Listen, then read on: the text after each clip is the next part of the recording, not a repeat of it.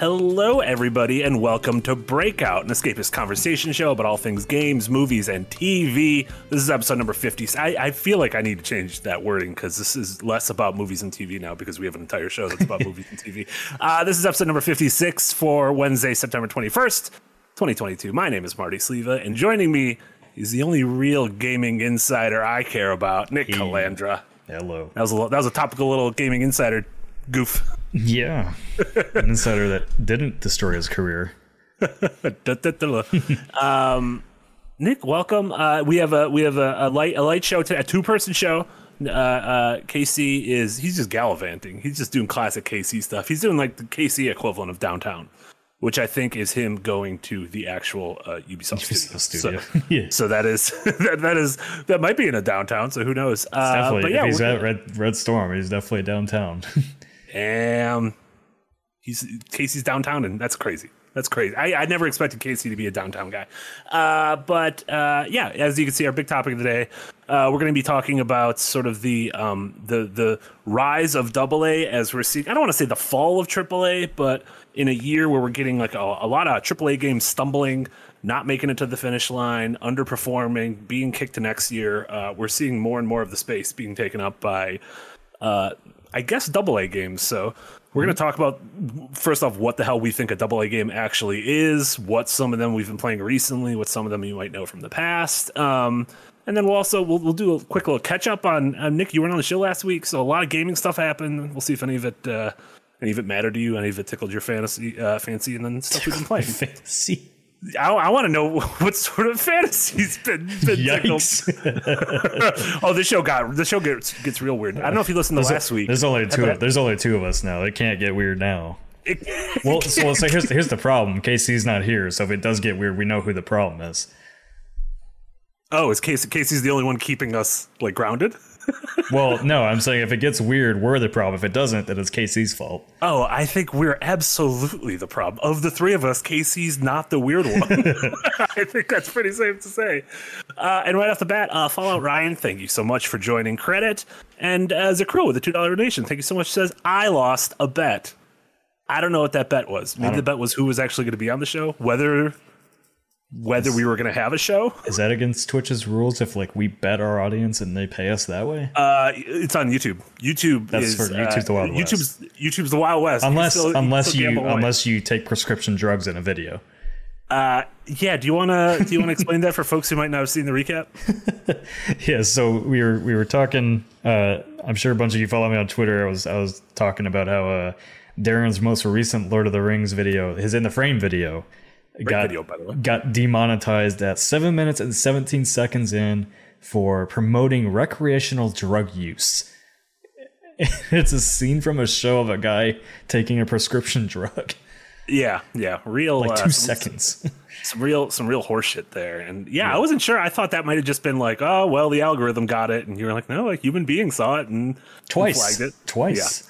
Which is some real bullshit. You know what? I'm gonna put the I'm gonna put the link to that video there because it's great. It's about uh, Lord of the Rings: The Rise of Power, uh, Rings of Power, and about uh, the golden age of television. And you can when also read is. the comments and see right away who doesn't know what the golden age means and didn't watch the video at all. Uh, people are very good at, at at reading titles and very bad. They're not even good at um, reading titles. they didn't know what the golden age is. Listen, we all we all have our own golden golden age. It's not like there's a clear cut definition that Darren will tell us about. Um, yeah, real dumb. Um, some real dumb bullshit. Uh, Nick, you you were you weren't you weren't here last week. We had a bunch of we had a bunch of showcases and stuff we talked about. We had the Disney stuff with uh, the new Marvel game. Uh, we had uh, Ubisoft showcasing a lot of Assassin's Creed stuff. Nintendo Direct with uh, Tears of the Kingdom. Uh, we had the PlayStation Showcase with new God of War trailer. We had a bunch of Yakuza slash Like a Dragon games from the RGG, uh, some TGS stuff, and then uh, EA Motive is now making an Iron Man game, which we know of. Um, anything from that stick out to you as particularly interesting or not interesting? Any of that that that really tickled your fantasy? Uh, I'm gonna get laughed at for it because it's it's kind of weeby, but that Stellar Blade game looks amazing. Looked really cool. I, yeah, I really hope that's not just a bullshit trailer. I hope. I mean, it looked like a lot of gameplay, uh, so I'm, Yeah. I'm definitely like, you know, I'm I'm loving their big return to like, you know, in the words of Yahtzee, spectacle fighter action games right now. Yeah, because yeah. we're getting a lot of them. And I mean, even even right now, because we just got Soulstice, you got Bayonetta three coming up, you got Flintlock Siege of Dawn, God of War. I mean, there, there's yeah. those are my favorite types of games that are all coming back pretty quick. Uh, yeah, I agree. It looked, uh, yeah, it looked really, really freaking cool, and it was nice because like we just don't seem to get, um, just new IP like that. Like we were so kind of like when we were going through Nintendo Direct and thing, everything we were talking about was a sequel, was a trequel, was the fifth, was a reimagining, was based on this thing, and so it's nice to just see something and be like, oh, this seems somewhat original. Yeah. Um, yeah, and it was uh, I don't know, it, it was it was refreshing to have that, and then refreshing to like we got the you know uh, outside of uh, what was the game Rise of the Ronin. That's the uh, uh, the upcoming game from uh, Team Ninja, Ninja. Uh, Team Ninja. But then we also got the demo for Wo Long. Did you get to play that at all? I did. I, I really at day one it was really good. Yeah, seems great, and it's uh, going to Game Pass, which I think is awesome. And uh, yeah, we had uh, Jamate and I played uh, two hours of it for for a stream on Friday, and yeah, I thought it was really cool. I was a big uh, big fan of it. But Yeah, there's you know- quite a quite a few things. I mean, I was I was definitely interested in. Like, I can't wait for Yakuza Eight, but I mean, 2024, so I'm not you know nothing right now. Yeah. Uh, like a Dragon Ishin though. I mean, you know, I'm certainly going to try to pick that up and and the other uh, spinoff that they're doing later next year. yeah, yeah, the one that's sort of like what uh, what he's up to between um, six and eight. Yeah, I'm just hoping they're like 15 hour games and not 50 each one, like with a bunch of filler stuff. Like, just give me some smaller budget action games in that universe. Uh, Which, like a Dragon looks exactly. I mean, looks like a straight up action game over. Oh yeah, yeah, absolutely. Yeah, and it is. I mean, it was a, so that was a I believe a PS3 game in Japan. So um, I think that was just a you know feudal Japanese take on on the the Yakuza formula. But yeah, I'll be curious to see what that uh, what that Gaiden game, the one that sort of bridges the gap between the two of them, if that's uh, a shorter thing or if it's going to be sort of big and beefy like the rest of the like a dragon slash Yakuza games. Because like you were saying, you you really dug them, but it's also kind of a lot to take a bite out a of. lot, Yeah. Yeah, yeah.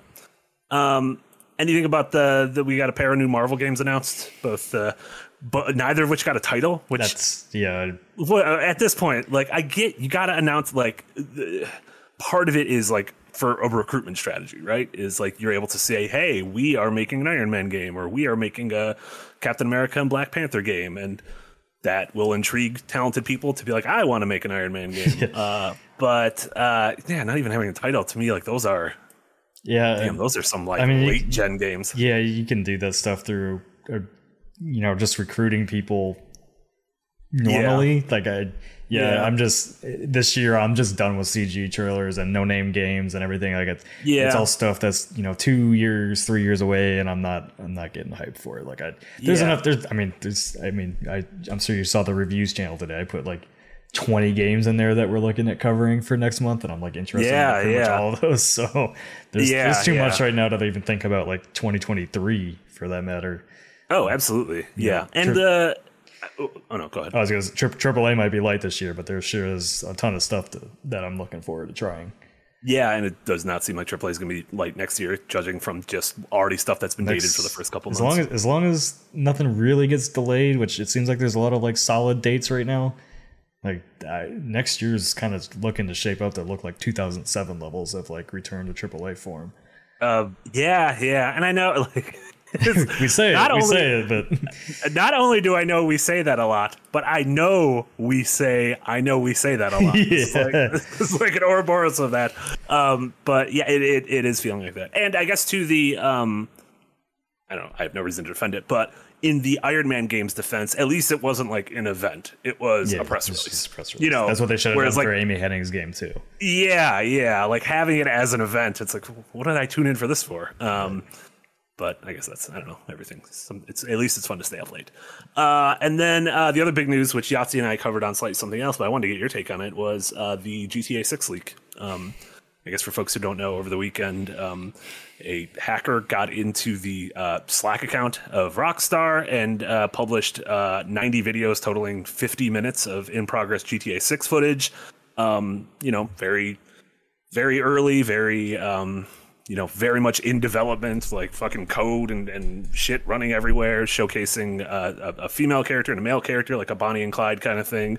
Uh, takes place in Vice City, but uh, ignited kind of a big debate on that. So, uh, what was your take on that? And I guess what was your take on the further conversation of like, hey, this is what games look like before the final push? Games look like complete shit before they come out. Yeah, I think. Well, first of all, I think we need to stop calling it a leak because it was straight up theft because they literally yeah, tried to blackmail them and, and everything. Um, so this is like to me very different from a normal leak where it's just like, ooh, I found a game name on a on a uh, LinkedIn profile. This is straight up hacking, stealing those assets, and then trying to make money off of it. mm-hmm. um, that, also, that guy's that guy's gonna go to like a real big boy jail. yeah, uh, probably especially especially, especially if it hacked Uber too. I mean, yeah, among, yeah, among other things. Apparently, this is the same it's a 16 year old kid that's hacked multiple companies and was already arrested for it for something. But on a point, maybe they should hire him as some sort of like security. Yeah, yeah. uh, I don't know if that's how you want to incentivize people, but uh, yeah, I mean, uh, you know, I've done documentaries. I know what a in development game looks like, and I, the footage actually looked kind of impressive to me. I like almost. I don't know. I really don't know what everybody was bitching about because I mean the animations already in that game look incredible for what is not even done.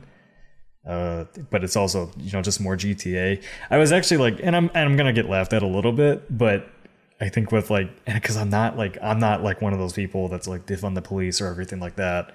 Um, but it's like the yeah, I mean, you know what I mean. Like, I want, I want police, yeah, yeah, I want yeah, police reform, but it's also like the current social climate because we had talked about it before, and a bunch of people were kind of getting on my case about um, you know how will the public receive GTA right now with all this kind of sure, stuff? Sure, like is this a different climate than 2013? Yeah, and, I, and, it was like just seeing kind of like the hold up footage and how realistic people were reacting to it and everything. It was like kind of the first time I felt a little a little weird about it because I'm like, yeah, I don't yeah. know if I really want like super realistic people, you know, where I'm holding up at gunpoint and threatening with violence and mm-hmm, like it's you know. Mm-hmm. It, but then I go play Call of Duty and I have a great time with that. So you know, shut the fuck up, right? But uh, sure, no, no, no, yeah, but no, it's I, I think it's it's fine to to feel uncomfortable and also question why you feel uncomfortable. Um, yeah.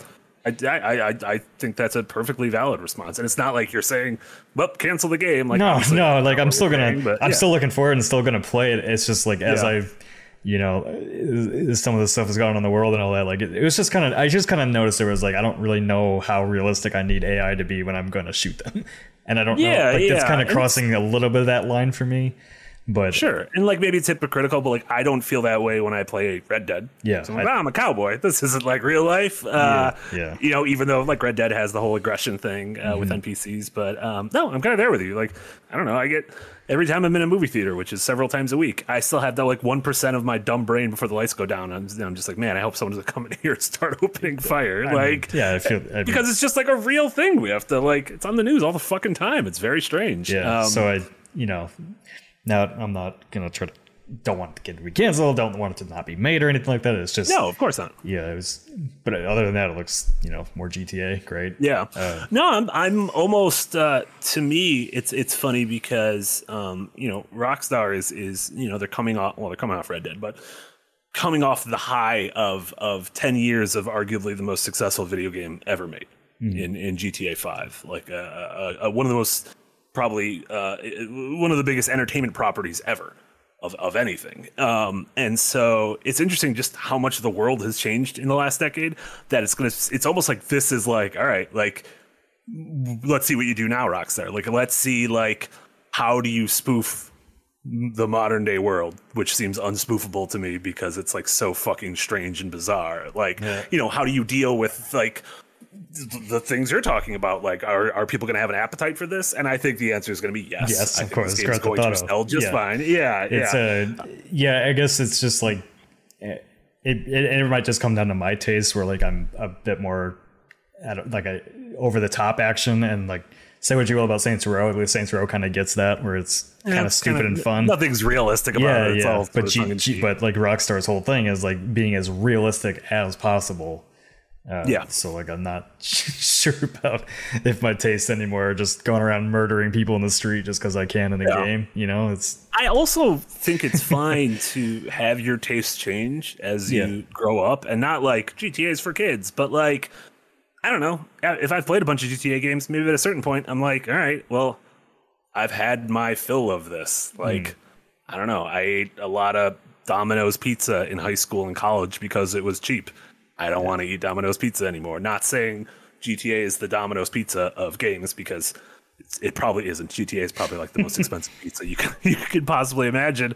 Um, but uh, yeah, things things change. Your your your your your wants ebb and flow with the time. So I think it's fine. With that being said, I'm still very uh, yeah, very much looking forward No, to I- Red Dead 2, yeah, one I of my mean, favorite it- games of the generation. I, Rockstar makes I personally I think Rockstar makes amazing games like and even all that as much as that like you know maybe the holdup or whatever kind of bothered me a little bit Mm-hmm. uh, I mean I still think it's incredible what they can do with animation and Oh, yeah. and and all Yeah. that realism and everything so uh, but as far as Yeah, as far as elite goes like I I I think it's hilarious like that um like game developers are just like people don't know you know Yeah. how, how games are made and i kind of love right now that they're like getting in, buying into it because i got i i was talking with um somebody tweeted at Danny O'Dwyer it was um somebody at splash damage who's been in the industry for like 40 years and basically he Okay. you know he was like oh you know nobody nobody cares about what developers are doing nobody wants to know you know how games are made they don't give a shit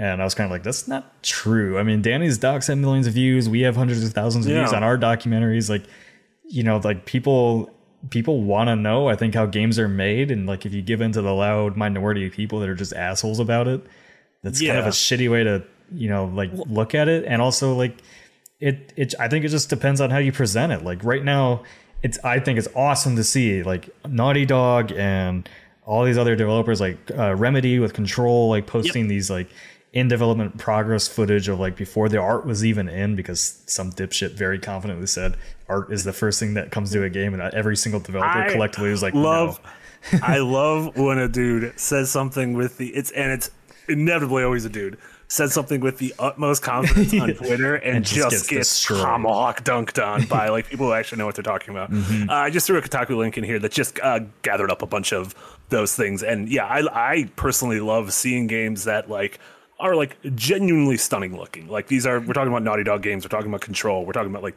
some of the best looking games ever, and it being like this is what it looked like. Like this is what it looked Yeah. like. It was you were throwing around boxes that said box on them. You were existing in like weird void spaces.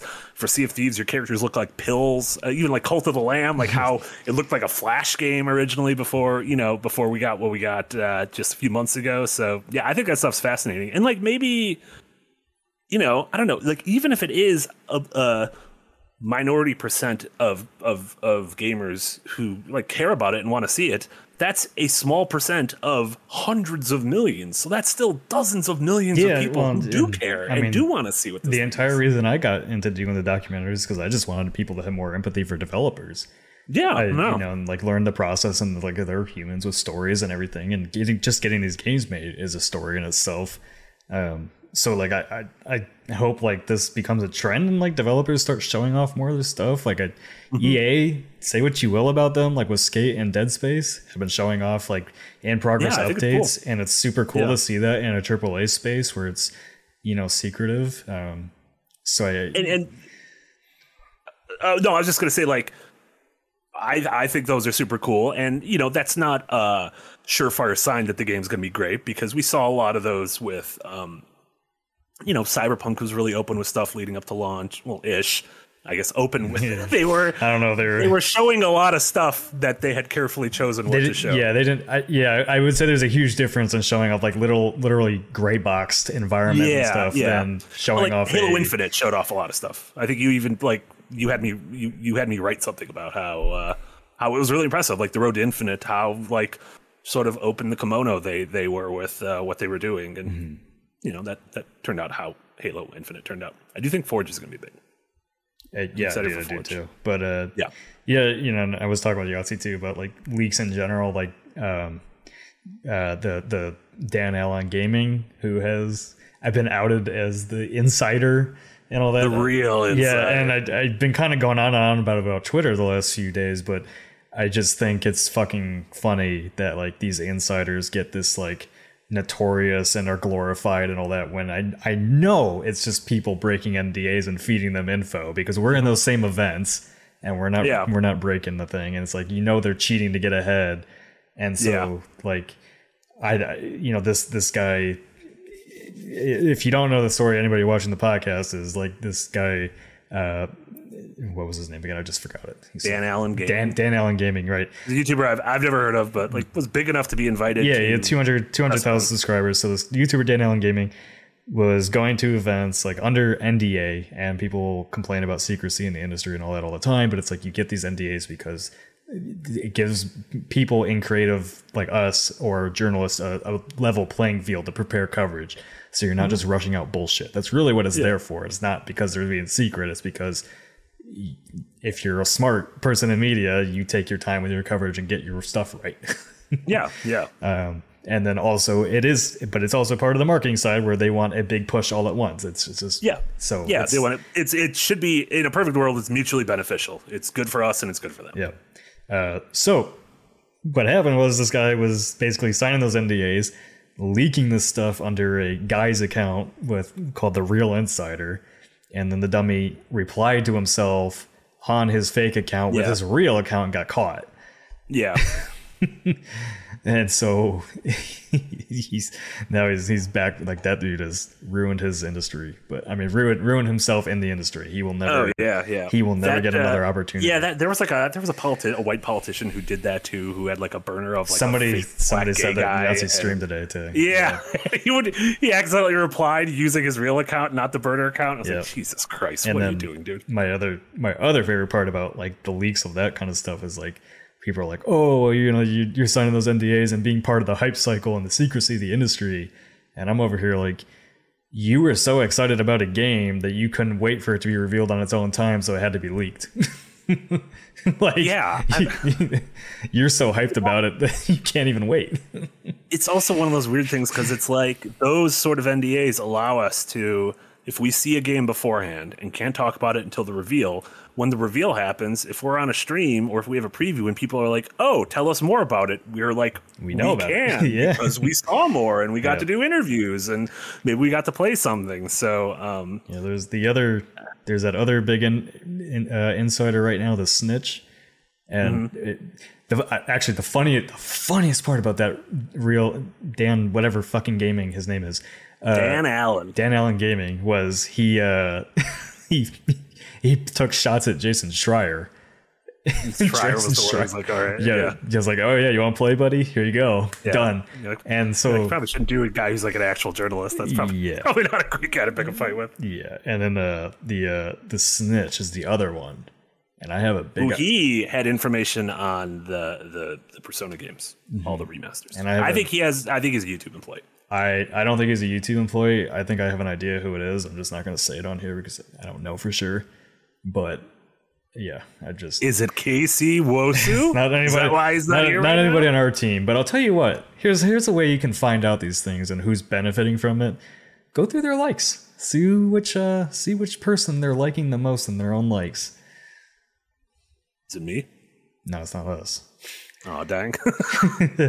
no one's liking my stuff. Yeah, but Uh, they've uh, just- they've they've suddenly gone quiet since August twentieth when somebody kind of said, "Stop replying to yourself," and I'm like, mm. Ooh, dun dun dun! Yeah. anyway, The T, I the think- classic T. I, I yeah, I, you know, I can go on. I just, I just think it's super funny about people glorifying leakers and stuff like that when they're not even insiders. They don't know shit. They don't know anybody. They're just having somebody break an NDA to them, or they're breaking it themselves. And like real insiders, like say us, we go to studios, we see stuff, and we don't say anything because we're not going to ruin our entire careers over a little clout. Real insiders buy uh, sixty dollar tickets to a 4 a.m. Persona stream that uh, has now been confirmed. No new games are going to be revealed during it. But if I know one thing about Atlus, they're a bunch of liars. So who knows? Maybe it'll be fine. Tune in in a few weeks. Um, before we move on to our main topic about uh, AA games, we got a couple little super chats. Thank you so much. Lampy with a five pound donation said, Marty quote of the week. I just learned that I should be sucking them for longer before I finish them. And that is true. That is that was me playing Luigi's Mansion 3 and fighting the Cleopatra boss. I believe she was on like the ninth or tenth floor. It is uh, it is a sand based boss. And my, my problem was I was I was uh, finishing too early, and I realized that I could do more damage by sucking for longer. And so, um, yeah, if you guys want like tips for Luigi's Mansion Three, uh, the the longer you suck, the the better the finish. will be. I knew I knew that game was gonna be a bad idea for you. my thing about that game is all the verbs are nasty. Yeah, every it- verb it you do in the game is nasty. So it's there's no other words. Like sucking and blowing is what I'm doing. I'm spending like two evenings a week with like an incredible like crowd of like 30 people watching sucking and blowing. I think it's wonderful. Um, I, I always, I, Onyxia. always I always forget I'm one of the youngest people on this team. Oh, we made. I think we called you. We called you the least mature last week on something. Oh, okay. And on in retrospect, I think there's a you have competition. I think you have competition for least mature, uh, and that's me. Um, and then Onyxia, thank you so much with a twenty dollar donation. That's incredibly kind of you, Onyxia. And remember, our current funding goal is uh, for Nick play spooky games in the spookiest month of the year, October. And we have our Patreon goal to have Yahtzee and Jack play Pulsar Lost Colony. I think we're 142, no, 137 away. Oh heck yeah! And we've already hit our goal of you and I playing more Persona Five for Eight hours. eight hours. It's probably going to be on a Saturday in October. We should play it like right around when the game comes out on all those things. Maybe all everyone will be That'd be, that'd be a good time to and do it. about it. it. Okay. We did it, guys. Look at this. This is how we make contact. But Onyxia, twenty dollar donation. Thank you so much, Onyxia. Says uh, going back to my Domino's comment, GTA is definitely the Domino's pizza of games. I go back to it every now and then, and then feel bloated and disgusted with myself. And GTA Online is more like uh, CC's or Chi-Chi's. Uh, I know the pizza place, CC's, uh, where people coughing all over your pizza while you eat. Um, I don't. It's got to be. I mean, I guess like its popularity would make it a chain pizza place, and I guess at a certain point, once you're chain, you can't be like really high quality because you're dealing in volume, not dealing in, in quality. I don't know. I think they're better than Domino's. Papa John's, they got the garlic sauce. Domino's got garlic ri- sauce. Damn, I thought Papa John's like like had like a Patent on garlic sauce. top a copyright on garlic sauce. It was like their nemesis system. No one else could use our garlic sauce. No. Is that just garlic and butter? It is. Yes, it is. Just garlic and butter. Well, if, um, you're, if you're from the Midwest, you know GTA is the Casey's of pizza then. There you go. It's the Casey's of pizza, not to be confused with our Casey's. I don't know. C- is CC's that's like a pizza? It's not Chi Chi's. no, it's Casey's. I mean, I guess Chi Chi would necessitate extra H's in there, but um, who knows? Maybe sound off in the comments below if you think it's Chi Chi's. Hashtag Team Chi Chi's. Um, but talking about our main topic, uh, AA games stepping up while the AAA stumbles. Um, going through my list of favorite games of the year, if you remove Nintendo, and I'm saying that because like I think Nintendo AAA, Nintendo first party games are usually pretty good. So like Splatoon and uh, uh, Kirby have been really good this year. If you remove those, outside of Elden Ring, like what AAA game has really okay? This isn't a poll. You abuse democracy, Nick. You are abusing No, democracy, abuses and democracy. our our you are Russia. I'm going to see who's Russia's liking. Russia's liking your Shit. tweets. Um, the how do I get this to go away? Go get out of here. um, outside of Elden Ring. Yes. I'm trying to think of like a AAA game this year that's like really stuck with me, and Ghostwire Tokyo might be it. But outside of that, like Far Cry Six was this year. No one's talking about it. That was Um, this year. I know year? we might. Yeah, Fuck. was it? It was, it was earlier oh this year. yeah, that's right. It was February. Ew. Now I'm like double second guessing myself. was it this year? I'm pretty sure it was this year. I feel like I haven't played a AAA game since like yeah, Dying Light Two. I guess. I mean, I I, Dying I, Light 2, I uh, played Horizon- the finished Ghostwire. Yeah, Horizon. Yeah, They all Horizon came, came out at the out. same time. Yeah, and we were all just we were all just thinking about Elden Ring. uh, uh, Candidor said is uh, Xenoblade Three a AAA game. Uh, yeah, I th- so this is part of what we're going to get into is the AAA thing, and I I think so because that has like the backing of Monolith. It's it's, it's a huge budget. Yeah, I mean, all right. So to clarify, since yes. people in chat might not know, the A's does not refer to quality or any of that bullshit. A is just the amount of A's is the amount of budget. That's it. what about those quadruple A games? Wasn't uh, yeah. Sega's working on quadruple A game well, and then it, Perfect Dark? Yeah, I mean that's a, a huge budget. That's, that's, an ah. Sorry, and I, I know it's a huge budget, not a huge budget. It's a yeah, huge, budget. huge. um, but uh, in that space, like when I look at my favorite games of the year, it's full of smaller things. It's full of stuff like Tunic and and Immortality and Sifu and uh, Neon White and and Frogun and and Haiku. Like it's these these smaller games, and then you've been talking lately, like the games you've been filling in lately with your free time have been stuff like Metal Hellsinger and Soulstice and Steel Rising, and these are these. I guess we're gonna call them double A because you could tell by looking at them they're sort of like big 3D spectacle things, mm-hmm. but they're not from the massive studios with the massive budgets of a Ubisoft or um, an Xbox first party or a Sony first party. Yeah. No. Uh, yeah. The, the double A market's like really come back and Yahtzee and I were talking a bit on uh, Post ZP today about it, but like the when you think back to like the double A industry, like five, six, seven years ago, man, it kind of died out in the PS4, Xbox One era. It was really gone for a while. It was just AAA and yeah, indie yeah. stuff. Uh, it was the 360 era, and the the double A market kind of died along with THQ when THQ died because they were doing yeah they were like stuff. really like carrying the torch right yep and then and then THQ came back and then the double A industries kind of followed with it where um, but at the same time like gaming has I think within the PS4 Xbox One generation like really went mainstream big time mm-hmm. and so like there's just a lot more money and interest and investors and all that that are getting these you know not you know you know maybe I don't know double A budget I think usually is like between like 5 and 25 million. Yeah, yeah. You know, and anything 25, 50 million is, you know, double A or triple A. And then, you know, you're hitting 50 to 100 million is about a, a quadruple A at this point. Yeah. So, but I mean, yeah, but it's also funny because, like, I, I think ultimately Rockstar games blow that budget out of the water, but they just don't talk about that kind of stuff. Like, no. calling yourself a quadruple A seems like you're doomed for failure because doing that seems like such, like, such a brag and yeah. such a gloat that and it's like fuck your game's probably not going to hit that. Like whatever sega's talking about with their quadruple a game like whatever that ends up being like yeah well, I, I, mean Star, stars is, in, is would technically be in that realm.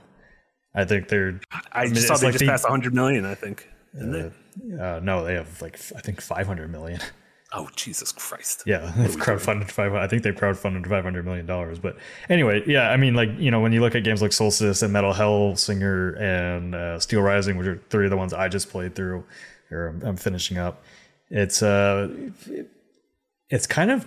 I'm really happy that this market is coming back because these games aren't like when I a lot of the AAA games that we play now and all that are just super bloated and super long and open world and you know just don't have like the really good stories or good even good gameplay loops that like they kind of used to have when they were focused because that's what reminded me so much when I was like went to play to play God of War 2 and God of War 3 is like these are very focused. They know what they are.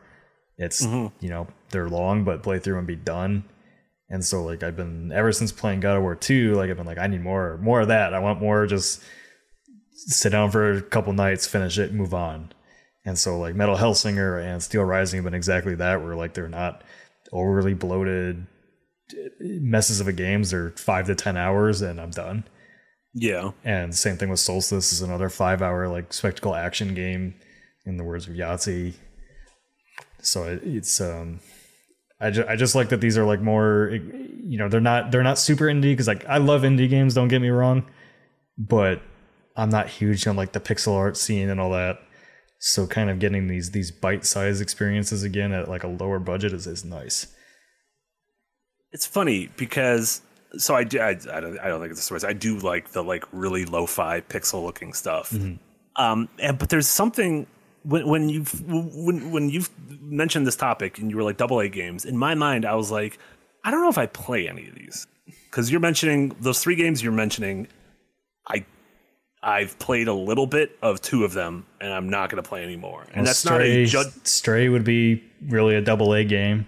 So that's what. So that's what. White neon whites, like anything Annapurna does, is pretty much double A scene. Do you think? Okay, so that's what you you think it's like. Like in my mind, I feel like I need to raise the ceiling of what an indie is, or maybe lower the ceiling of what an indie is. Because in my mind, I still bunch a bunch of these games as indie games. But you're like, okay, these games are used. You know, 3D. they have teams of dozens. That- and you that's know, a- something like Stray. Yes, well, that's a discussion that like developers have been having for years, is and like why some of them get kind of antsy about like everybody calling you know Stray an independent game because they're published by Annapurna. It's not self-published. To me, like independent at this point isn't. It's not a team size or anything like that. It's they independently made and published their game without you know maybe So uh, like a lot of the successes you see on Steam, like something like Vampire Survivors or this fucking trombone game. yeah that's that's indie that's the real Yeah. indie like it's not it- even pix not even every pixel art game is an indie game Yeah, yeah. Oh no, no, yeah.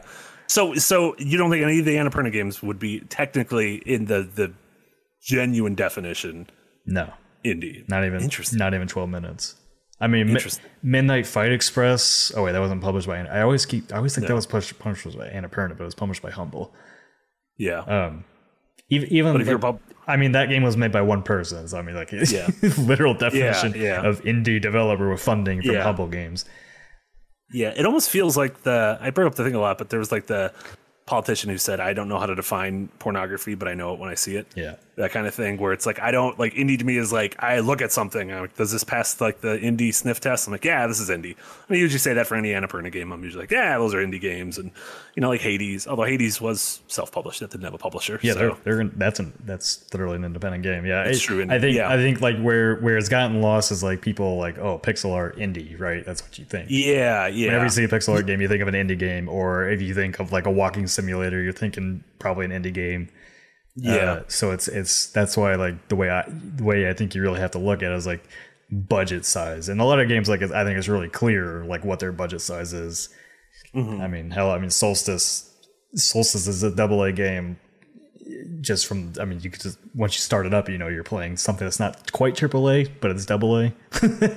yeah so I think that's about some of the games like less Metal Hellsinger because like it has a very kind of defined loop that I understand um but like Soulstice and Steel Rising I think the thing that like I don't immediately gravitate towards those the way that so many of the Annapurna games I do is because it seems like they're trying to do a AAA thing Oh, yeah. without the resources. Well, that's feels that's like, like, the double A market has always done that, as they try to punch above Yeah. their weight with like these. But I I love that because like they don't quite get there a lot of times, Mm-hmm. but they're like they're fun without like you know just being super flashy and like I don't know. There's like a charm to a lot of those games. Like the original Dark Darksiders was yeah, like that for me, and and like um I guess enslaved maybe, but Yeah. I you know there's um they're they're just experiences that like kind of know what they want to be. You're, you're not expecting like the latest and greatest thing in in gaming from it. They're just I think they're like really comfort food games. A lot of the double A stuff. funny. I wouldn't. And none of those games I would. I guess comfort food is in the eye of the beholder, though, right? Yeah. Like, like what's your favorite meal? That's not. There's no, you know, across the board kind of thing. Everyone has a different comfort food. Mm-hmm. Okay, interesting. Um, and I do you think like for these double A games, do you think their goal is to ultimately release a game that is double A, have it be successful, and then be able to sort of Oh, yeah. graduate and grow? Like like you mentioned um, something like Enslaved.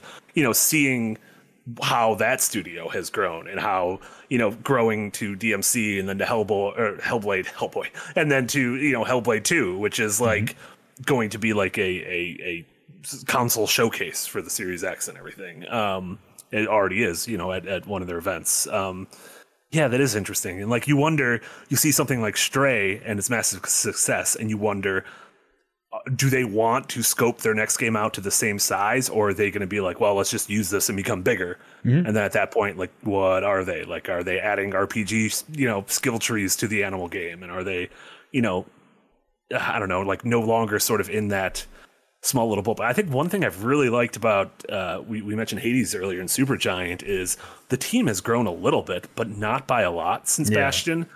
And it's just as the games have gotten better it's because the team is growing as artists and as as coworkers and yeah and well as, they're not they're not they're not trying to punch above their weight. Like it's yeah. not you know like this this Soulstice game that you know I've, I've frosted a review on it. You can go watch it on the channel but like it's it's one of those games where it's like you can feel how hard they were trying to be like get there mm-hmm. you know be like i don't know i'm not gonna say like the next god of war but definitely like they wanted to be in that same park that like people consider like um Darksiders, you know, Darksiders yeah, one. Devil May Cry or yeah.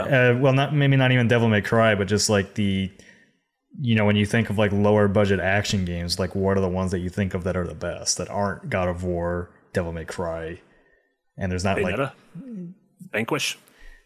Still, I mean, Platinum's pretty AAA. I mean, uh, Frost says closer to Asura's Wrath. Okay, that's yeah. I, I okay, I could see that. Like that, that really like blends cinematic with action games. Mm-hmm. But that's like to me almost these genres that you mentioned. Chaos Legion on PS2. That's a good. That's a good pull, Tyrell. Um, certain genres and like I hate that I think this way, but to me, certain genres like uh, oh, also big win for CC's in the poll. I don't know if you saw 75% to 24%. Where was the lingering 1%? There was no third option. what is that like margin of error? Um, certain genres to me like kind of necessitate the AAA budget, which sucks. And it sucks to say, and I hate that I say that. Yeah. And and it's just like I don't know if someone's gonna make like a big ass action movie, you probably need to put money behind it. Um, you know, whereas there's certain genres of movie like a rom com or a drama or a horror movie you can do on the cheap and it can be really effective. But if you're trying to take me to a brand new world in a sci fi epic, you kind of need to like you kind of need to throw a lot of money at it and and that's how i feel about certain action games and that's how i feel about shooters to where i don't know like a lot of the lower budget ones of these genres haven't done it for me which is why when i gravitate to smaller games i gravitate to like much more smaller and focused mm-hmm. ideas and experiences, like whether it's Stray or whether it's Neon Light, where it's a shooter, but or Neon White, where it's a shooter, but like it, it its focus is very different than like Call of Duty or anything like that. Yeah, I mean, I, I guess you can have it a look that way. I mean, for me, it like the way I see it is, and I keep I keep bringing up Darksiders because I think it's a really good example of like a studio that tried to punch above their weight with the first release and like it had a really good foundation I, like I think Darksiders is still a real really good game for what it was. It just wasn't quite there yet. Like nobody nobody was as hyped about Darksiders as they were God of War or anything else like that. And it didn't have yeah. it didn't even probably have a quarter of the budget that it did. But then you go to Darksiders 2 and like that's you know visual games before they were closed magnum opus game. And like yeah. every like that put Darksiders really on the that map. That was great. I love that game. Yeah. yeah. And so like that's the way I kind of look at a lot of these studios and I think like one that's like really evident of like how that market works is Focus Focus Home, or now they're called Focus Entertainment. Mm-hmm. Um, so a lot of their studios like Deck Thirteen, who started with the Lords of Lords of the Fallen, which I would like look like a triple A game, but I would definitely put it in that double A range. Yeah. And then you know they made the Surge, and now they're you know they had that reveal for Atlas Fallen, which you know they definitely have a triple A size budget now from that publisher. Yeah, um, yeah. Even Asobo studio like a Plague Tale, Innocence, mm-hmm. definitely a double A game. Requiem looks like a triple yeah. A game now, so it's kind of like what you said, where you know they're uh, you can feel the ambition in a lot of those studios, and like that first title is kind of their road to get there. And so, yeah, and I, you can even see that like talking about like Sifu, like uh, uh, uh there were Absolver was their first Absolver, game, yeah. uh, and then Sifu feels like such a step forward and with the success of Sifu, like I don't I don't know. I imagine their next game might be like you know at the same level of of the sort of whatever spectacle fighters character action, whatever you want to call. It. Although mm-hmm. to me, it almost feels like the like a modern beat 'em up, which we really don't have a lot of. Um, yeah.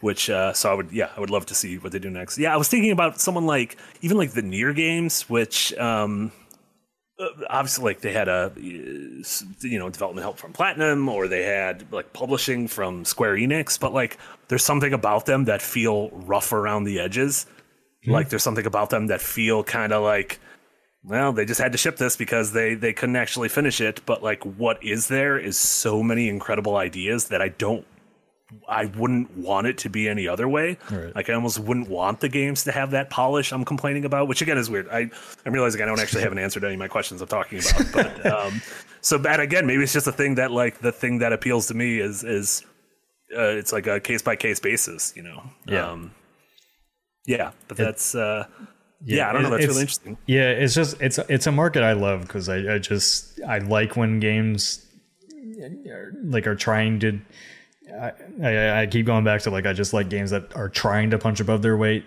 and mm-hmm. like I don't, you know, if it's in a studio I haven't heard of before, like for me when I'm playing it, I'm like, oh man, like can't wait to see what the studio does next. I see all this potential here for this yeah. something really good if they're given the chance to make it good.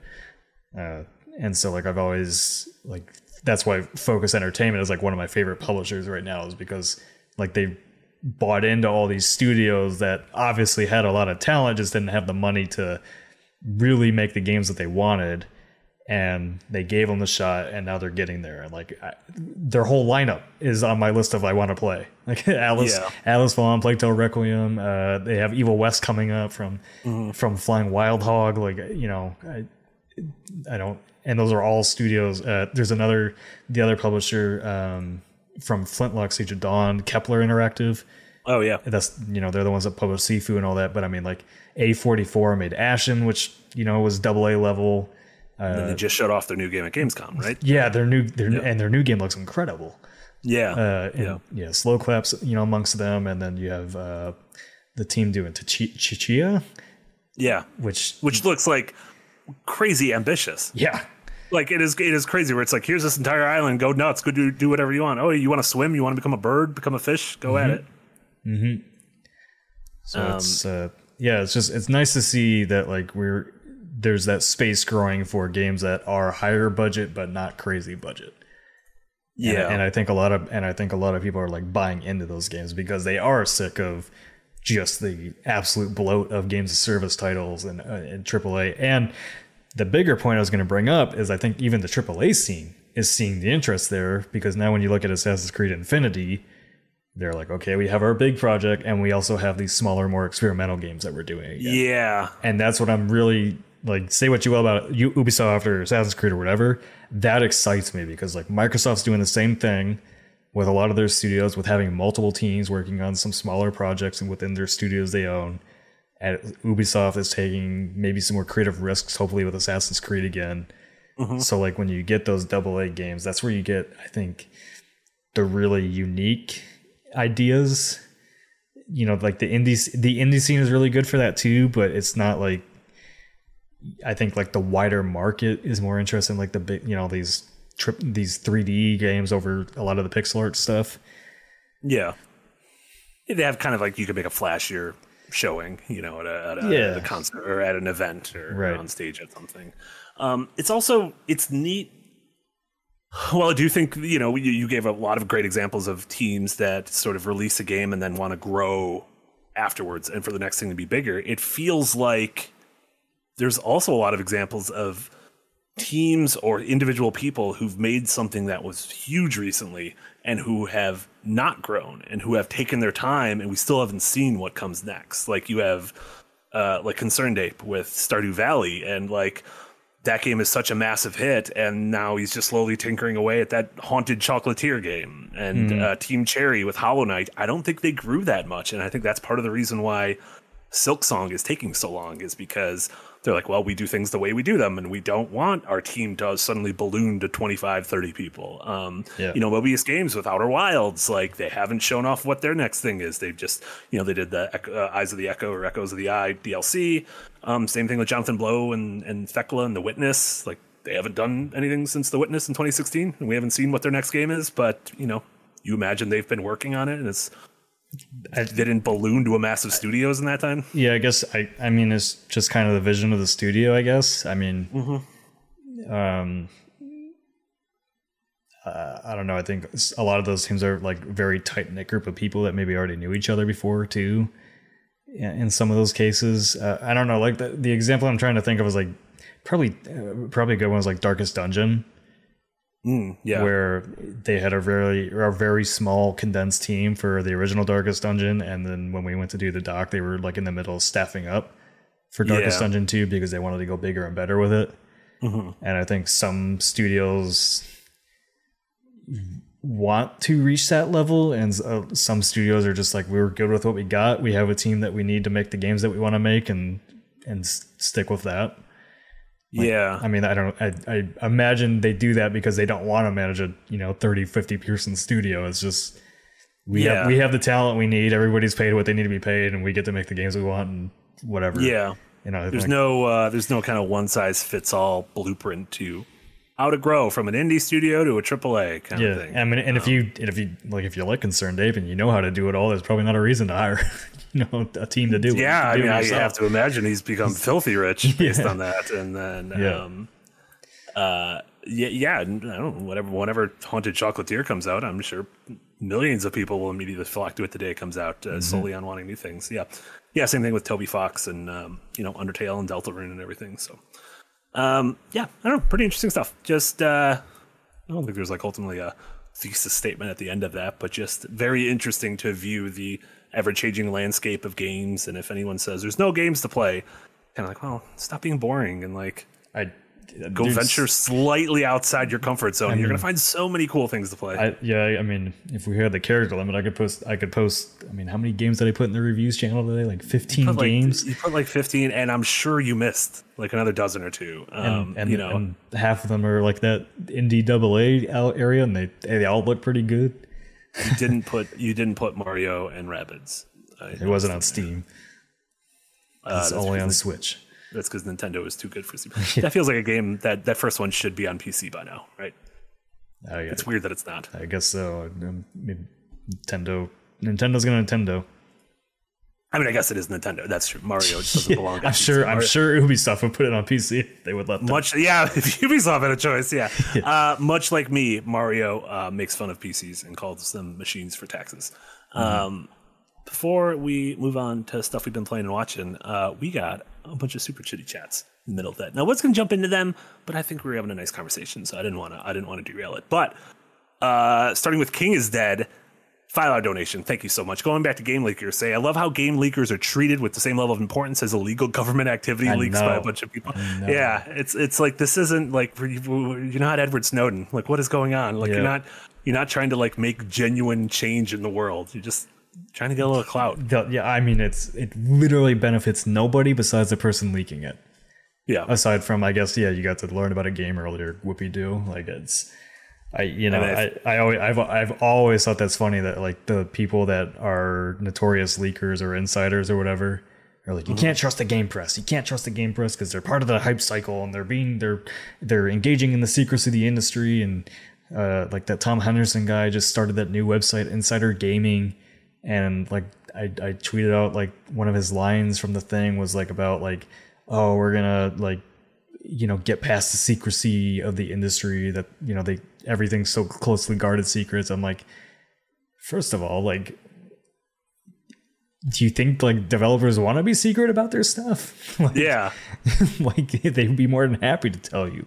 But there's marketing to it. And also like i really like that tweet that i shared from josh sawyer about like games like why why why is it okay for us to be looking over the shoulders of everybody making a game when you can't do that for books you can't do that for movies you can't do it for tv shows you also just can't do it at most jobs. You can't do it for any type no of art. to anyone in chat. No one's coming to your job and being like, "Hey, what what, what were you working on today?" You Yeah. gotta show everybody. Like there's yeah uh, uh, there's yeah, there's a sense a weird of ownership and entitlement in it. That's that's strange. and i like i get it for like a game that like is early access or kickstarter or something like that sure Yeah, But I mean, like, if you're not invested in it yet, then you don't have a say in when it's revealed. They don't owe Yep. you anything.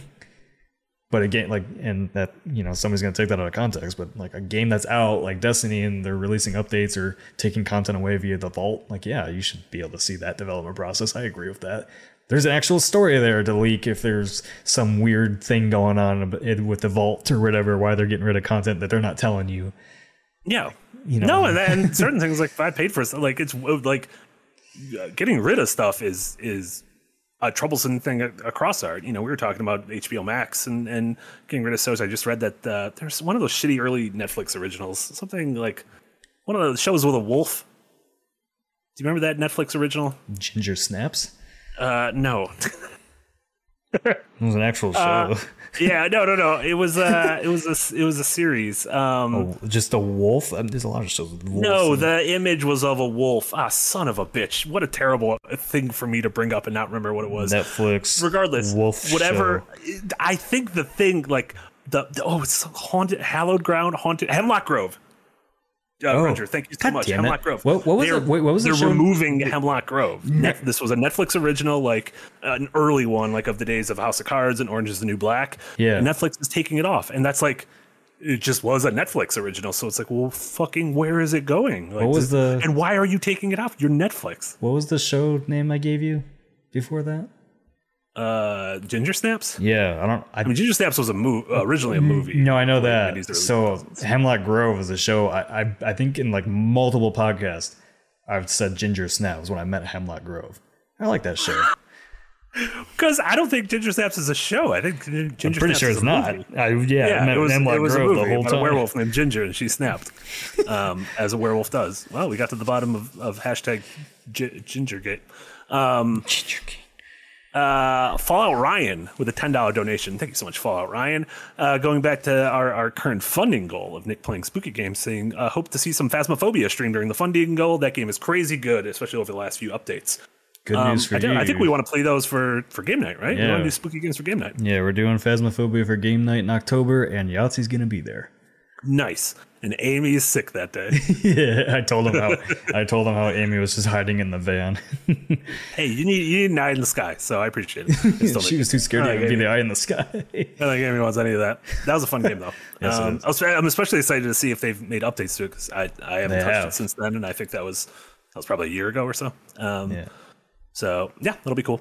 Um, Lampy then with a five pound donation. Thank you so much. Lampy says Marty talking about abusing democracy when he once made us pay money to vote in his poll. No, Wow, Lampy. corruption, I had a poll and you could buy extra votes with money, but the money went to me. And also it was bad. It was ultimately a bad thing. Because I, I allowed you to use channel points. What I need to do is allow people to use real money because then no oh, matter Allow. who wins, I win Yeah. because money is great. Uh, and then speaking of the poll, President Walker been a member for 19 months, over a year and a half. Thank you so much, President Walker. Using bonus content to say I was very close to reporting that poll for misinformation. Have you ever used the poll function as an actual poll and not just as a goof with the same thing? No. Remember when you said who has a worse memory, Marty or Okay, that one Jack? was legit. And but you have the worst memory. no. What about Ginger Snaps? It was still a movie. I've watched it. Shut up. What's the next one? also, hi, President Walker. I don't feel like I've seen you here in a while. Uh, that's because uh, uh, your dishonesty um, and your your lack of uh, remembering.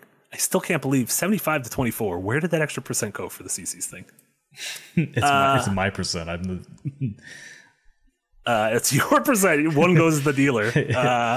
Lampy with a five pound donation. Again, thank you so much, Lampy says. So, Marty, why do Nintendo AAA games work when others don't? Focus, polish, scope. scope. Uh, it's absolutely scope. I think scope. I think scope is is one of those things. I think there is also polish. I think there is back in like the It's NES easier to polish those when there's smaller scope. when there's a smaller scope. Yeah.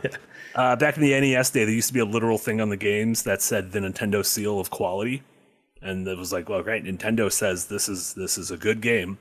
Um, but yeah, it's just a thing when you you know most of the times they're not trying to they they don't look to the rest of the industry as for better or worse. They don't look at the rest of the industry and say we should do that.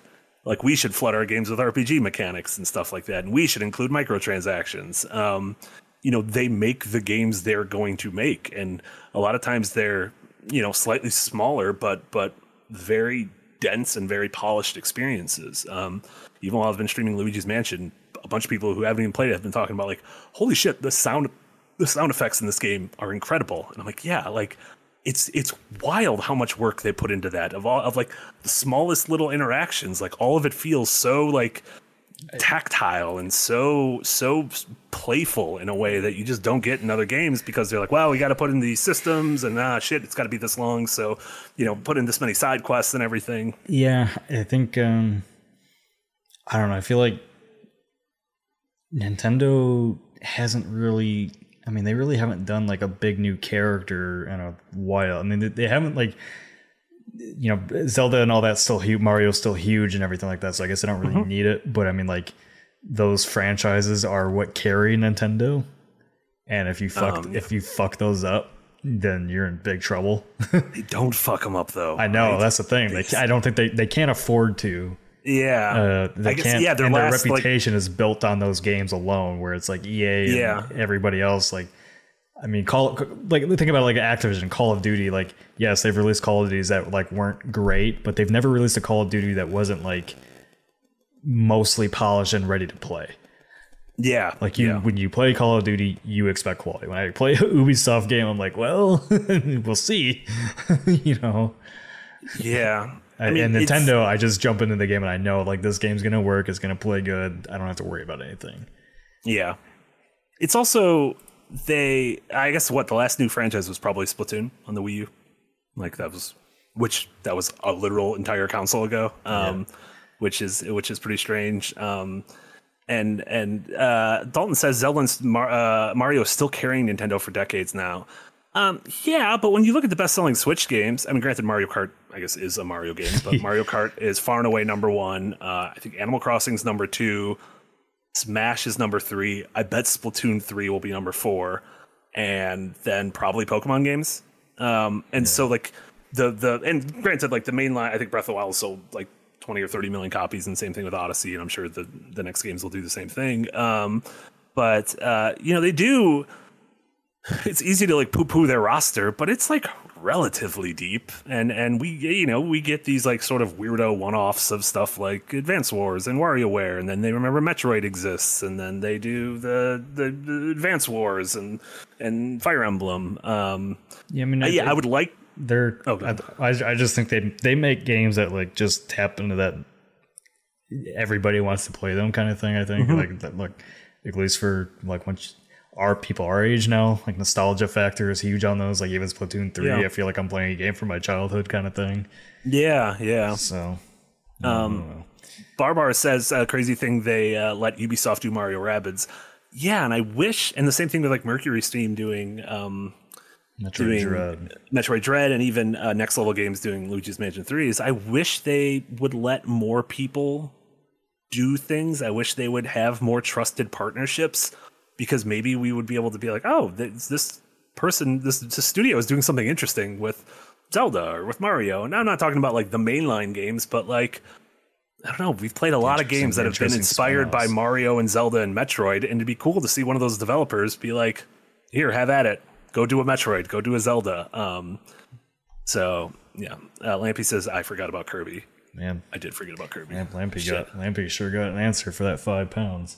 That was a, yeah, that was a big, that was a beefy one. That was a beefy one. Well, Lampy knows if he asks about Nintendo, I'm just gonna talk about it. yeah, that's right. And then uh, Archie, uh, well, also I was to talk about some of those games anyways, and it's better than me talking about all the verbs I use in Luigi's Mansion. So, uh, and then Archie uh, with a five dollar donation said, "I'm coming late to the party. Could the AAA games rise uh, be due to an increase in the crowdfunding market?" Absolutely. A lot of those Yeah. studios that are in the double A space now started off as crowdfunded. Yeah. So there you go. I mean, that's that's the thing is ultimately like if you just find, you know, it's it's like what our business model has been. You know, it's it's we have the like passion and and dedicated fans across YouTube, across Twitch, across Patreon, and like because of the support of stuff like this, we are able to not just keep ourselves afloat, but grow bigger and do more things and launch new shows and bring on new people and and and grow. And um, you know, at that way, it does seem like it's much more of like a two-way communication than uh, you know just a monolithic corporation. As someone who's worked at a monolithic corporation. Um, and then uh, king dead with another $2 donation. Thank you so much. Said as someone used to say tent poles not crucifixes. I know who said that. It was uh, dave thomas founder of cc's pizza uh, i don't know who that was that might have been jesus maybe jesus said tent poles not crucifixes Thinking back to the uh, crowdfunding studios, you know, you know what game I'm, you know who I'm waiting for to announce their next game. War, Warhorse Studios. Oh yeah, what have they been up to? I I, I don't know. Like I I, I know I know them personally because we did the documentary with them on Yeah. Kingdom Come Deliverance. Um, nothing's been told to me, and if it was, I wouldn't leak it anyways. But I mean, like based on how Kingdom Come Deliverance ended, I'm sure they're working on the sequel to Kingdom Come Deliverance. Uh, but based on how well that game did, I man, I I cannot wait to see what the hell they've been working on all this time because it's like four or five years in the making again. Yeah, yeah, long time. Do you think it'll just be two, part two? Yeah, I think it's gonna be part two, and I think it's gonna be, I mean, a big, bold game from them. I, that's what I'm hoping. Yeah, that'd be cool. Yeah, But- be. I mean, I'm, I'm. We have so many examples of of first installments in something that felt like a really, really awesome sloppy copy, and then the second one ends up being something fucking awesome. Um, we see that in AAA space. We see that in AA space. So, Yeah, um, I just yeah. want to, I just want to go back to Prague and get my butter chicken again. I've never had a better piece of b- chicken than when I went to do that documentary. I like how you don't give a shit. You're like, I don't care about this game. I don't care what it is. I just want that that Prague butter chicken. Yeah, it's so good. I've, I've I've never. Just dream about it. Oh yeah, I've had dreams about that chicken. That shit was good. I like it. I like it. Uh, and then, perfectly transitioning to, to what we've been playing and what we've been watching to finish off the show, uh, SVS Guru with a five euro donation. Thank you so much. Said Marty, who was the best girl for you in Edge Runners? Okay, before you Uh, get to that, Lampy Lampy says, Nick, you know you can get butter chicken pretty much anywhere, right? I'm not talking about Indian butter chicken. I'm talking about like a piece of chicken, like their version of butter chicken. That was fucking great. Oh, that's not butter chicken. You got to call it, something else. It, it, literally, on their menu is called buttered chicken, okay, and it's, it's, a it's a it's a crusty chicken. Well, I shouldn't say crusty. It's kind of gross. A like panko chicken breast doused in butter, and oh my god, it's great. it's not, it's not Let me say butter. it's When you were talking about butter chicken, I was. I'm confused now. I don't like it. It's too late for that. I mean, just go to Who's Popeyes. your best girl? Papa's got great. Papa's got. Never Popeye- getting chicken from Popeye. That shit's nasty. What are you talking about? Popeye's spicy chicken sandwiches? Ooh. Oh, Popeyes. I was thinking Papa John's. I don't know why. You can get chicken wings Because from we've been Papa talking John's. about pizza the entire Yes. time? Yes. Uh, well, I'm not getting chicken. Why would I talk about chicken from Papa John's? Um, best girl in uh, Edge Runners. so Edge Runners is uh, it's the uh, cyberpunk uh, anime that hit Netflix. Ten all ten episodes hit Netflix. It's a self-contained.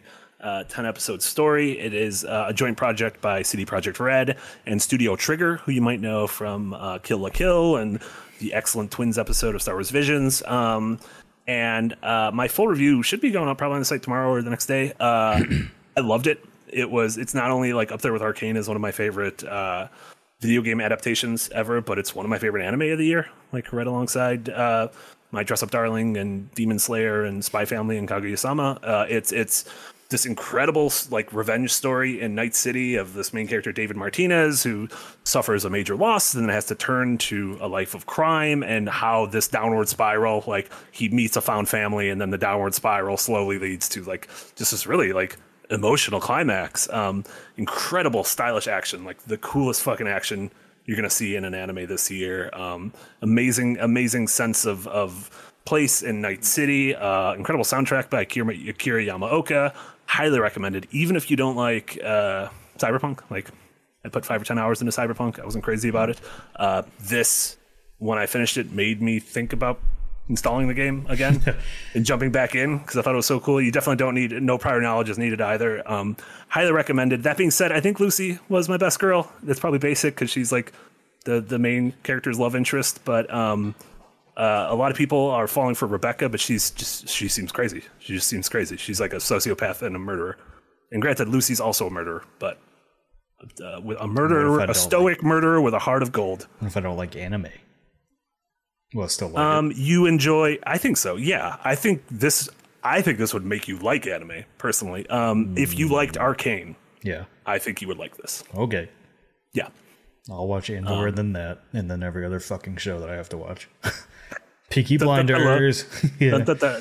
Uh, no, this goes above Peaky Blinders because this is anime. You haven't even seen Peaky Blinders. I've I've peeked through blinds before. Y'all, okay, well that doesn't surprise me.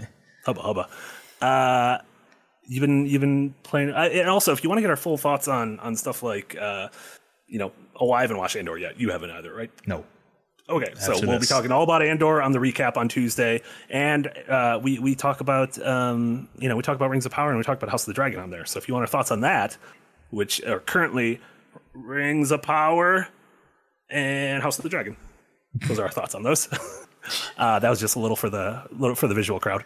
Um, go tune into that. Uh, what about you? Have you been playing anything? I guess you mentioned games earlier you were playing, or do any of those double A games stick out to you? Yeah, I mean, I, I really, I really like Metal Hellsinger. Um, I don't know if you've been playing uh, Bullets per Minute, or if you've if you've played it. I'm very I'm very bad at any of those rhythm games. Yeah, I so I didn't I didn't really like I I'm gonna go back and give Bullets per Minute another try, but I didn't really like it because one of the mechanics is like unless you are on beat, you can't shoot, and so it makes the flow of combat feel really choppy to me. Uh, so bullets per minute fixes that where you can shoot off beat and the entire premise is to get a score, not to just beat the game, like in bullets per minute. Uh, and so like if you like Guitar Hero, but like Guitar Hero with like guns, I guess it's kind of that's the way I felt like I was playing it. Yeah. because you know you keep going back to the same like it's a very short game. You could finish it in probably three hours. Uh, but you know if you like like score attack stuff it's it's really fun to go through that Cool. um, yeah and then i finished steel rising over the weekend which is the new game from spiders who have made a bunch of rpgs like uh, technomancer and or like mars warlogs technomancer greedfall and then steel rising is like their first action focused game and it's like a very light souls like game um, got a lot of the same mechanics but it's a it's a very okay game. I saw, I saw somebody chat earlier come in and say like, "Oh, this conversation's wrong if you mention Steel Rising," but like I, it's a, it's a competently made, easy Souls action game. yeah. Um, and like I've kind of talked a lot before about how like Mortal Shell is a good entry point. I think also think Steel Rising is a really good entry point to the Souls like genre now. Um, also because like there are difficulty options in the game, so that like Nice. if you get frustrated, but like you, honestly, if you're competent at games, like you shouldn't have a problem with it. It's not hard at all. um, I think I died like maybe five times through the entire game. Uh, but so Mortal, like when I think about like the entry points of the Souls like genre, Mortal Shell is like has better combat, I think, than Steel Rising. Uh, but like its world is much simpler, and Steel Rising has more of that like backtracking and and finding like secret gates and stuff design that like the Souls games has, but is but a simpler combat system maybe. Um, but there's also like a lot of different weapons and, and everything, and it's it's just nicely paced. It's not too long. It's it's it's fun. That's awesome. Uh, and I'm then, glad you enjoyed it. Yep, and then playing Soulstice as well. I'm almost done with that. Uh, yeah, in the words of Yahtzee, you know, an action spectacle fighter game, whatever whatever he calls it. Uh, its story is okay. The world is interesting. It's you can definitely tell it's made on a small budget, but it's like the combat's good enough that I want to keep playing, and I get you know that's what matters to me the most. Um, so I'm, I'm, I'm I think it's like three acts, and I'm in the middle of the second act. But I, you know, I don't know if I'd pay forty bucks for it like they're asking. But I mean, if, try it if you you know like it and support a team that's looking to definitely like they're they're they're one of those studios that the studio that made it is definitely one of those studios that like their next game I can tell is going to be pretty damn good because like what Yeah. what they have here is a really solid foundation. Yeah. Um, yeah, which like we were talking about earlier is um, that's always exciting to see. It's always exciting to see a, a, a game or a studio that all you see in them is potential, and you're like, ooh, this is going to be one to like keep on your radar. And and when a when a trailer comes out during a showcase years from now, and you see their logo come up, you're gonna be like, oh shit, this is their next game. Yep, that that happens to me. That happens to me all the time. Having Yeah, all these yeah. weird indie studios for years and years and years. yeah, yeah. Like I knew, like when Routine popped up at the E3, like I was like the only person that knew what that was. Um, yeah, that's awesome. so, and then yeah, Splatoon three. I've never played Splatoon before, and I, I haven't gone back to it because you know I've been working on other games that have stuff to talk about for the podcast. But uh, I put I probably put ten hours of that multiplayer already. I haven't even touched the campaign. I just love Oh, the funny. multiplayer. I'm the exact opposite. I'm almost wrapped up with the campaign, and I haven't touched multiplayer at all. Really. Yeah. Is it, is the campaign like just challenge missions or is it actually like a campaign? Um, no, it's ostensibly like bite-sized challenge missions. Like Yeah. each each one lasts probably I don't know two to four minutes. Um, but they're really interestingly designed. They give you specific weapons. They put specific modifiers on it. Um, there's like a slow, somewhat of a story, but doesn't really count. Each each kind of like cluster of levels is an actual space you move around, and and you kind of have to navigate. And there's secrets. There's uh, some in- really interesting boss battles that I've liked so far. Um, but uh, I don't know in terms of that, I'm digging it. Yeah. Also, maybe like because I didn't put a lot of time in the other games, like this, the the challenge missions might and feel like a tutorial for me. So Yeah. if I do end up playing the multiplayer, like I'll be like, okay, I'm familiar with all these weapons and familiar with all the advanced mechanics and what people can do to me. And here you go. don't even you don't even have to be good at fighting in Splatoon three to have fun at the multiplayer. Like I oh yeah, if you just I mean, mean, turf war, just yeah, yeah, I mean like I I don't mind taking out people, but I'm much more concerned about map control and that and it, Mm-hmm. I, it's yeah surprisingly strategic in the way you play. I mean I haven't played with like a, a squad or anything like that, but I mean like Yeah. there's definitely teams I've played with that like we synergize and somebody's like guarding the back, making sure they don't roll paint through there and yeah, yeah. it's Have you played any of the Salmon Rush mode yet? No, I think you have to be level 10 to unlock those stuff. Oh, and the okay. le- the level grind to get there is quite a bit. Oh, interesting. I'm kind of bummed that uh, that the the single player progress doesn't do anything for your multiplayer level. Like, it, you, I unlock a bunch of cosmetics that I think you can put in your locker, which I'm still very excited to uh, uh, to to organize my locker. The- the only thing I hate about Splatoon 3 is those reports at the beginning when you start the game up are fucking annoying. Oh yeah, they, And- they, pretty long. But I don't even I don't even hate that that much as much as I hate the fingers on the host. They're squiggly little like squid fingers freak me the fuck well, they're out. squids. They're squids. None of the other characters have that. Because those are squid kids. These are real squids. Um, creepy as shit. Don't like the things. Okay, so we, we found uh, we found one of your fears, so that's good. It's a newly added fear, yeah. Yeah, you didn't realize we were afraid of it. Uh, that's really funny. Uh, Lampy says Splatoon 3 for game night. I mean, I'd be down for that. I don't know if anyone else has it, though. Yeah, I'm sure Amy has it. We I we have it. I'm I'm sure Casey would be more than happy to play it. There you go. We'll try to and, organize and, Splatoon and Jesse will at some point in his life use a Switch again. I think. We got it because we got to do the Kirby the Kirby Treats of Pizza game, whatever the fuck Dream Buffet was called. Right. Um, yeah. Aside from that, uh, yeah, I'm in I'm in that same boat. Uh, I'm gonna be wrapping up Luigi's Mansion 3 probably tomorrow night, which is exciting, and then um, moving on to my next uh, next fucking tour through Sonic Vietnam in uh, Sonic Heroes. Uh, and then I'm excited for October because I'm going to be streaming a bunch of. I want to do Silent Hill one through four on my channel. So those are all games I played before. I haven't played them in a while though, so um, that should be fun. I also need to fit in in my personal time a God of War replay because I want to do that before um, before Ragnarok comes out. Like I want the original story and everything and the mechanics fresh in my mind before I jump into Ragnarok. So Boy, you you got, you got some uh, you got some work to do. yeah, yeah, because that was sort of a sort of a beefy one. So I think I think I'll be able to handle it. It's fine. It's fine. I would almost say you should just stream your Silent Hill playthrough on this channel because Yahtzee might even join you for that for some of them. Too spooky. Yahtzee does like Silent Hill. Yahtzee loves Silent Hill.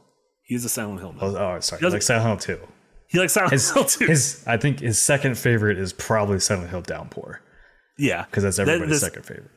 Yeah, yeah. Um, uh, fucking Silent Hill Downpour. I remember I got the Uh, review copy for that. I played it for like an hour. I was like, oh, this is bad. Uh, Andrew Wright, when it going back, says, "How does it work for the Escapist when it comes to games not on Steam? The Escapist says Splatoon three on Switch. Can anyone log in from the account? Uh, I'm uh, I'm not speaking. I don't want to speak for Nick. I just bought Splatoon three, so Yeah, no, we don't. The only the only place that we can reasonably share an account is, is Steam, and even Yeah. then we can't like all use it to play the same game online at the same time. Yeah. That's why like ultimately there's certain games where it's like you know, PC games or cheap games or free to play games or games that you already have in the account. That's why we kind of lean back on because especially for a thing like a game for like hidden gems, like buying one copy of something, that's fine. But like for a game night, it's kind of like, okay, Nintendo games never go down in price.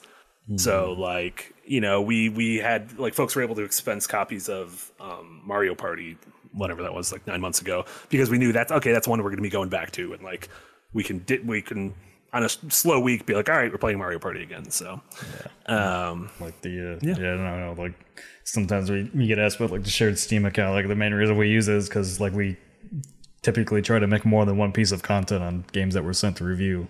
yeah, So whether it's a review Yeah, yeah, and and with- somebody's streaming it and somebody's writing about it, like it's, yeah, yeah. And if if you just put your Steam account offline and have the game downloaded, you can usually just play the game fine, and you're not gonna muck with other people. So, yep. Unless you're IGN, you're not getting four copies of every game.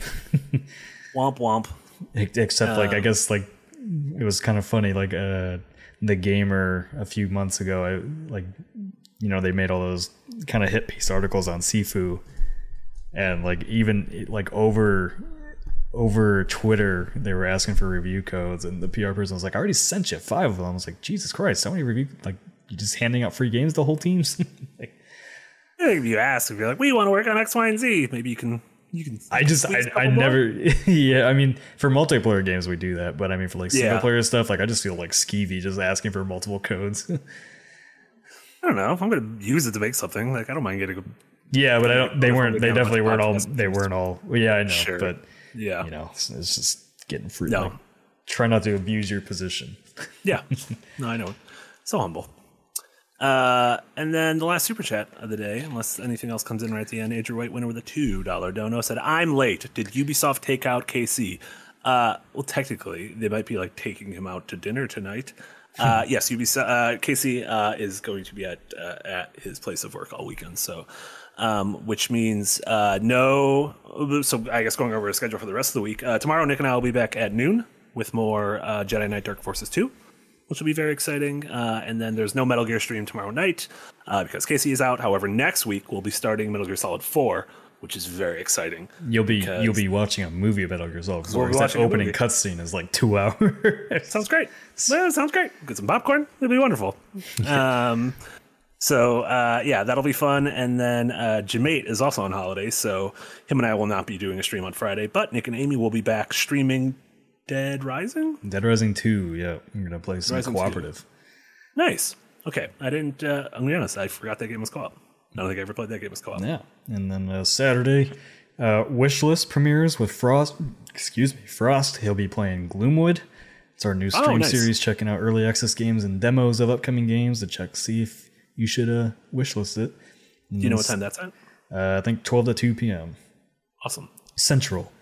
And then uh, game night will be a community game night picked by the Patreon community at the $15 plus tier for Rocket League. Ooh. So make sure you have that downloaded as crossplay. We'll play with anybody. Patreon just gets to uh, vote and decide on what we do for community game nights. Awesome. That's once a month, correct? Yes, Or every other every, every other week. Yep, every, other week. week. And then the uh. The God tier patrons, uh, we will play uh, a private game with later on this month, which I need to post on Patreon. Does it start with orc and end with massage? Hubba hubba. It's not multiplayer, thank God. Well, it's multiplayer if you play it right. Uh, Lampy, maybe the final super chat with a two pound donation says KC is now DLC.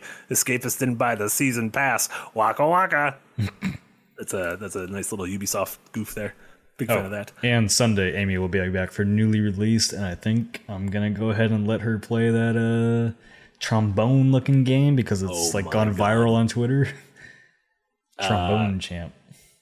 Jesus Christ. Yes. Uh, Uh, King Dead Revolt. 42 says our non $15 community members eligible for joining game night. Yes, anybody can anybody can play on our community game nights. They just get to vote on what Yeah. we play. Those God tier ones will be private. Those God tier ones will Yes, be just God, with God the tier is just tier. just private But those are going to be like in addition things. So Yes. you're not going to be missing out. We're not taking away a stream that we currently have. That is a Yeah, stream. in no, like we're literally yeah we're not we're not streaming those or anything. We're just playing some games with our top top supporting subscribers. just we're just furry Hitlering, just like a couple dudes, a couple dudes out there getting their furry Hitler on. Mm, uh, mm, I think Willie wants us to stream it, but Lampy says how many the- God tier members are there now? I can't give you that information on a stream. Yeah, there's like six people in there. Uh, yeah, six people. There you go. That's you know what we uh, a, a group of six uh, patrons is known as an orc massage. It's like a murder of crows, an orc massage of patrons. Uh, Oh, you're right. It is on that in cards. Well, fuck my secrecy then. Stupid games industry. it's not exactly private. uh, we also we also we're probably going to start giving them shout shout outs uh, at the end or the beginning of every stream. That is that is an idea. Um, Nick, what uh, what what what should should folks check out? Anything? Where can folks find you? Should folks do anything before we leave? Just keep joining that things we just Patreon. Your support is super helpful. Wink, Yeah. wink. You're the real patrons. Yes. Um, and YouTube yeah. memberships. Either either or is fine. I don't care where you sign up. Just sign up because it makes our job so much easier. Because I hate having to fucking fight YouTube over a two second clip over somebody taking a prescription drug as promoting recreational drugs. Nick's angry at YouTube. I don't know if you guys knew. Yes. Maybe Also, when we Twitch- Twitch- Twitch is- cards, Nick. Twitch is taking away our money too. So Oh, the 50-50 thing. yeah, Listen, they're being screwed by Amazon, so go blame Amazon. I blame Wait, what's this? What's this? Twitch is owned by Amazon? oh yeah. yeah, I found that So really funny. stupid. Uh, and yes, Lampy, the I, I'm having uh, El Cheshire design the art for the cards, and then you'll get you'll have them. Excellent, we did it. Michael Trevor says, put some good shit behind the paywall, and I will sign up. See, we get yelled at for putting stuff behind the paywall. So all we put behind the paywall is bonus content like escapist highlights and Asti creators and stuff like that, which I think is good stuff. Why don't we just put everything Yahtzee does behind a paywall? That's a, you know what? That's a great idea. Let's do that. are you getting what zero, zero What are you gonna- punctuation, only available behind It's the paywall. only available to God tier. yeah, you asked for it. You could all thank Michael Trevor Yeah, exactly. or My Mihal two- my- Trevor. You can all thank him for the Oh, great I was about idea. to say Michael Trevor, two of my three favorite GTA Five characters. uh, there you go. Um, see, it's a great idea. Listen to Marty. Perfect. Uh, well, thank you so much. a great idea is to never listen to Marty. Um, honestly, that's probably the better. The better of two ideas would be probably to never listen to Marty. Um, Fuck, Frost already got yeah. your review of Cyberpunk done. God damn, that man is fast. Frost is very fast. I wrote that today. Also, we gotta check how many boobs are in it because that show's got a lot of boobs. So we gotta make sure those boobs don't get on YouTube. Sold. Animated boobs though, it's fine. Oh, Um, thank you, uh, everyone who hung out during the stream. Thank you so much to everyone who was wonderful in chat. Thank you to all the members. Thank you to all the patrons. Thank you to everyone who donated super chats. This was wonderful. It was so fun to hang out with you guys. Uh, we will be back next week at the same time uh, with Casey, unless he's not allowed to leave one of the Carolinas. Uh, but until then, uh, we'll see you guys tomorrow at noon for more Dark Forces. Thank you guys so much for watching. next oh. week will be the last one at 7 p.m. because we have to move it because af- the week after Oh, yeah. Casey and Jesse start up, uh, get Jesse to the Greek, their God of War playthrough series. I think we're moving an hour earlier. In Okay, two so weeks. uh, yeah, so in two weeks, the plan is going to be we're going to add an additional stream to Wednesdays. yes. So Oh, Jesus GP post EP, it's going to be at the same time, but then at 6 p.m. Central, which is an hour before this started today, we're going to be doing our normal our normal breakout, the, the two of us in Casey and and and guests if some people are gone or no one, and then at 8 p.m. So a half an hour ago, Jesse get Jesse the Greek will started. So you got a whole Wednesday evening. This is like must see TV with spoofs and goofs, and then Greeks, Greeks and freaks, freaks and freaks and Greeks. That's what we should have called Greeks it. and Greeks. wow. Okay, let's see if we can just change all the art. Uh, but uh, until then, uh, yeah, that was Nick. This is Marty. Thank you guys so much for uh, joining us and for all the support. And uh, yeah, we'll see you guys tomorrow at noon for more Jedi Knight. Bye, Bye everybody. bye. I'll have to go watch Star Wars Andor. Oh, there's George Lucas. George Lucas, that's I knew, I knew he was going to show up the last George second. Lucas didn't say a single thing the whole time. It just.